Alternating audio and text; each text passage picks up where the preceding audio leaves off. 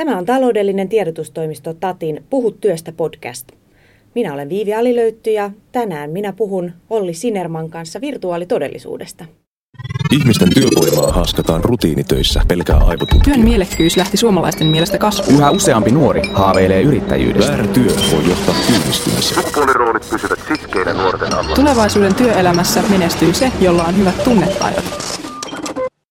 Olli Sinerma on Suomen virtuaalitodellisuuskehittäjien yhdistyksessä FIVRssä töissä.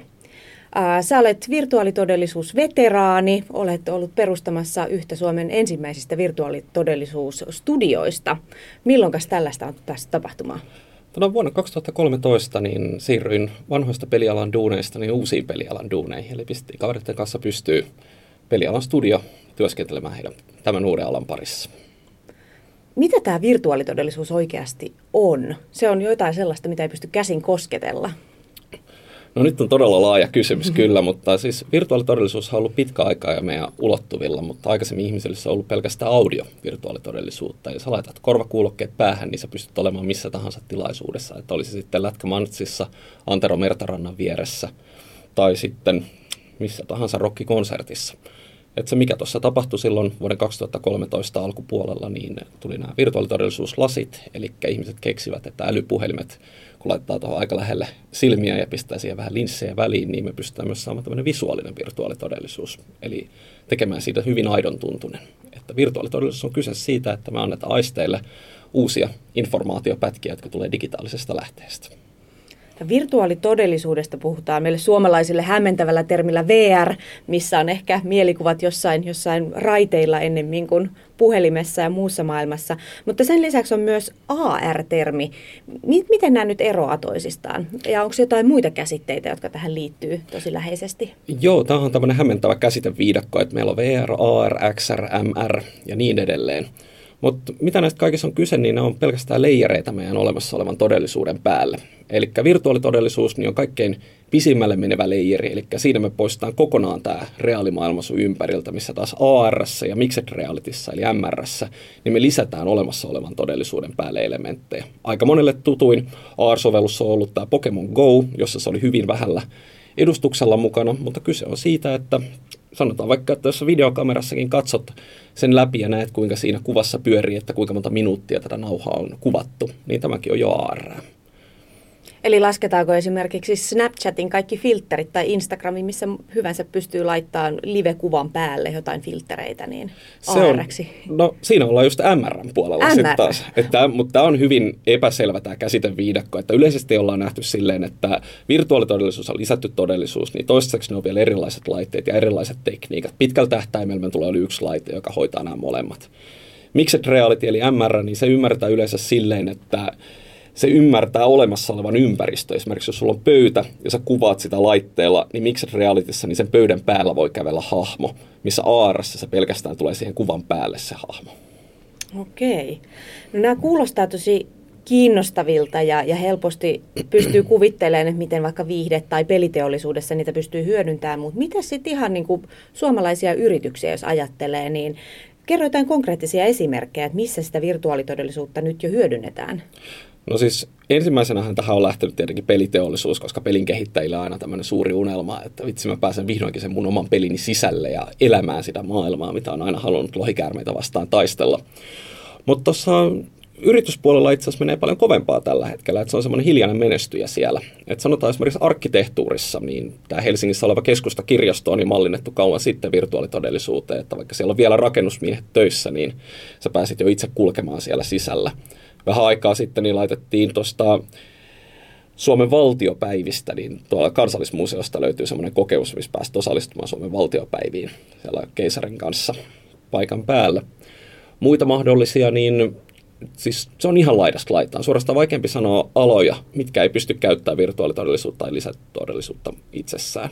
Meillä on ihan auton tuulilaseihin tulevaa lisäinformaatiota.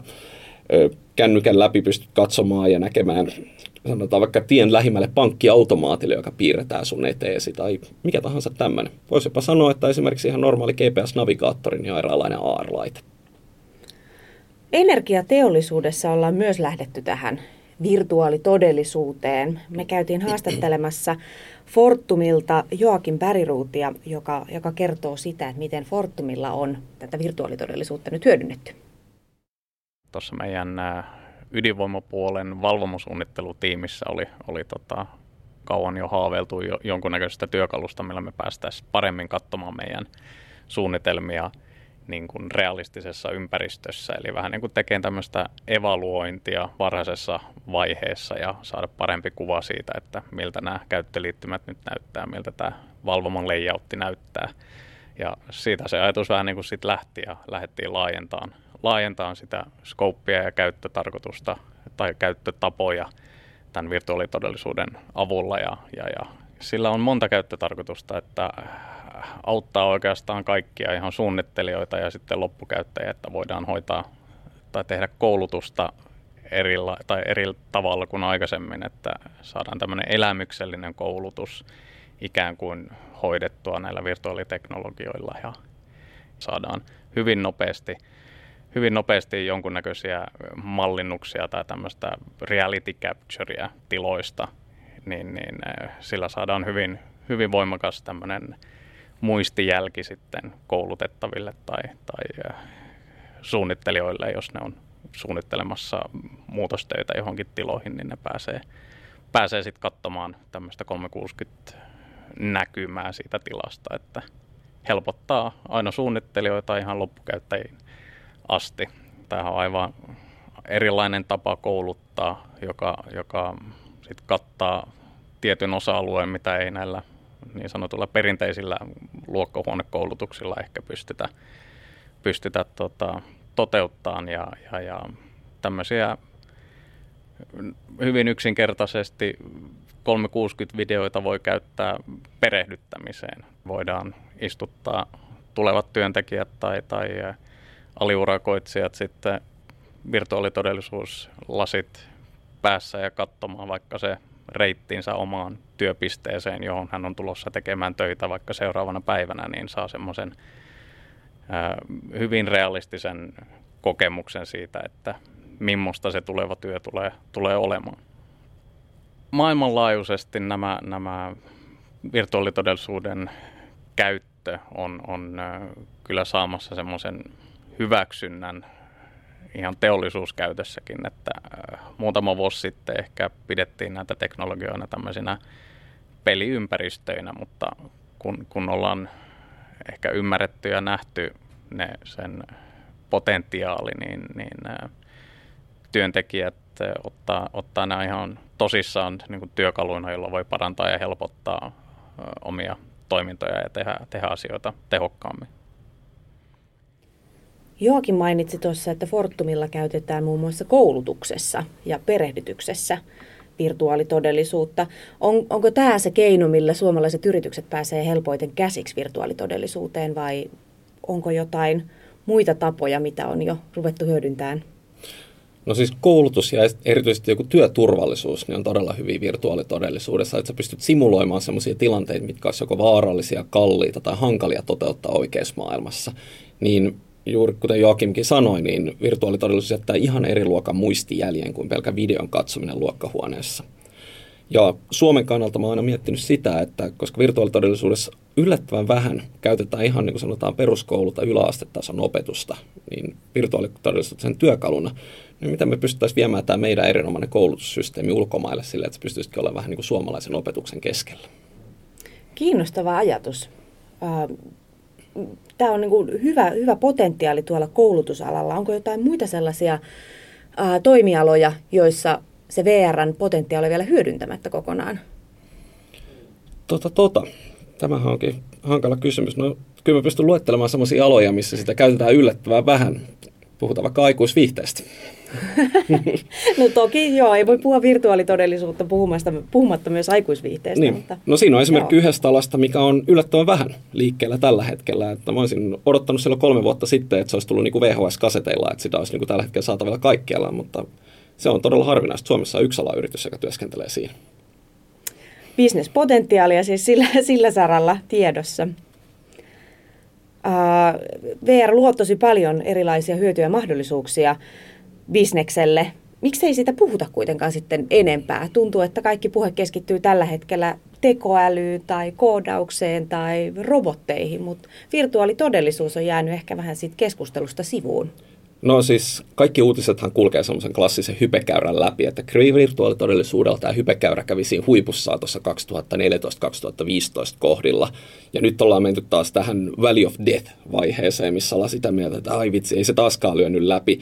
Vaikka totuudessa, niin itse asiassa tällä virtuaalitodellisuuslaitteita maailmassa enemmän kuin koskaan. Kehittäjinä on kaikki maailman suuret teknologiatalot ja laitteistovalmistajat ja rahoitusta tulee alalle enemmän kuin ikinä. Eli itse asiassa virtuaalitodellisuus elää ja voi hyvin tällä hetkellä. Että No, se, se on hyvä kuulla, että, että se ala voi hyvin. Ja vaikka siitä ei paljon puhuta, niin yrityksissä kuitenkin tehdään töitä sen eteen, että pystyttäisiin hyödyntämään sitä entistä paremmin. Virtuaalitodellisuutta voidaan käyttää itse työtehtävissä tai sitten tehokeinona erilaisissa kampanjoissa. OP oli mukana vuosisadan liikennetekokampanjassa, jossa VR käytettiin simuloimaan liikennetilanteita lapsen näkökulmasta. Ja, ja me käytiin haastattelemassa tästä Hanna Hartikaista, joka toimii vakuutusliiketoiminnan johtajana OPlla. Vakuutusyhtiönä meillä on, sanotaanko, iso osa siellä liikenteessä sitä kautta, että me vakuutetaan autoja tai moottoriajoneuvoja tai, tai laajemminkin myöskin hyötykäytössä olevia ajoneuvoja. Ja sitä kautta sitten tärkeä myöskin tällainen yhteiskunnallinen vastuu liikenneturvallisuudesta. Ja kun me oltiin mukana tässä liikennetekohankkeessa, niin me lähdettiin miettimään sitten, että miten me voitaisiin tuoda liikenneturvallisuus jotenkin konkreettiseksi sinne meidän asiakkaiden ihmisten arkeen. Ja mietittiin, että VR-lasit voisi olla sellainen moderni tapa, jossa asiakas saa sen VR-lasikokemuksen, eli pääsee testaamaan ja kokeilemaan sitä uutta teknologiaa, ja sitten tuotiin se liikennenäkökulma, liikenneturvallisuusnäkökulma sinne mukaan. Meillä oli siellä sellainen teema, sisältö, että lapsi liikenteessä – ja kun lapsi näkee ja kokee liikenteen aika eri tavalla kuin aikuinen, lapsi näkee liikenteen paljon hitaampana. Siellä voi olla autojen ja, ja erilaisten teiden sijaan jotain ihan muuta kuin mitä, mitä me aikuiset nähdään liikenteessä. Ja sitä kautta me tehtiin sinne sitten laseihin sisältönä sellainen tilanne, jossa oli ensin tilanne normaalisti ja sitten me näytettiin se tilanne sellaisen 8-10-vuotiaan lapsen silmin. Ja sen pääsi sitten sen noin parin minuutin VR-kokemuksen aikana testaamaan ja näkemään, että miltä se lapsesta näyttää. Ja kun lapsi näkee sen liikenteen paljon hitaampana, niin silloinhan siinä on aika iso liikenneturvallisuusriski, vaikka kun yritetään suojatietä, autoilija liikkuu tiettyä nopeutta, lapsi luulee, että auto on paljon kauempana ja asiat tapahtuukin usein silmänräpäyksessä. Me saatiin paljon, paljon julkisuutta sekä tällä koko kiertualle, se oli 40 eri paikkakunnalla, mikä oli yksi tavoite, että, että tietoisuus liikenneturvallisuudesta ja siitä yksilön vastuusta ja muiden huomioimista liikenteessä kasvaa. Ja mä uskon, että sitä kautta kyllä niin kuin moni alkoi kiinnittämään enemmän huomiota omaan käyttäytymiseen liikenteessä ja myöskin siihen, että meillä on lapsia, aikuisia, hitaasti, nopeasti liikkuvia ää, kulkuvälineitä kaduilla. Onko se muuttanut kenenkään työtehtävää? Ei välttämättä suoranaisesti, mutta projektiryhmällä oli aivan valtavan hauskaa, kun me tehtiin tätä, tätä sisällön toteutusta. Ensin ideoitiin ja, ja kysyttiin asiakkailta ja sitten toteutettiin koko VR-lasi sisältö ja sitä kautta myöskin kiertuen, niin olihan se tosi, tosi makea kokemus. Hanna kertoi tässä, että luotiin virtuaalilaseille sisältöä, mutta kuka se oikeastaan on se henkilö, minkälaisessa työtehtävässä se on, joka sitä virtuaalitodellisuutta pystyy luomaan? Tässä on yksi kanssa kulma, minkä takia pelintekijät on lähtenyt tähän, koska kaikki ne skillit, mitä sä tarvit pelin tekemiseen, niin on myös ne, mitä sä tarvit virtuaalitodellisuuskokemukseen. Eli sul pitää tietenkin olla ohjelmoja, joka toteuttaa sen softan.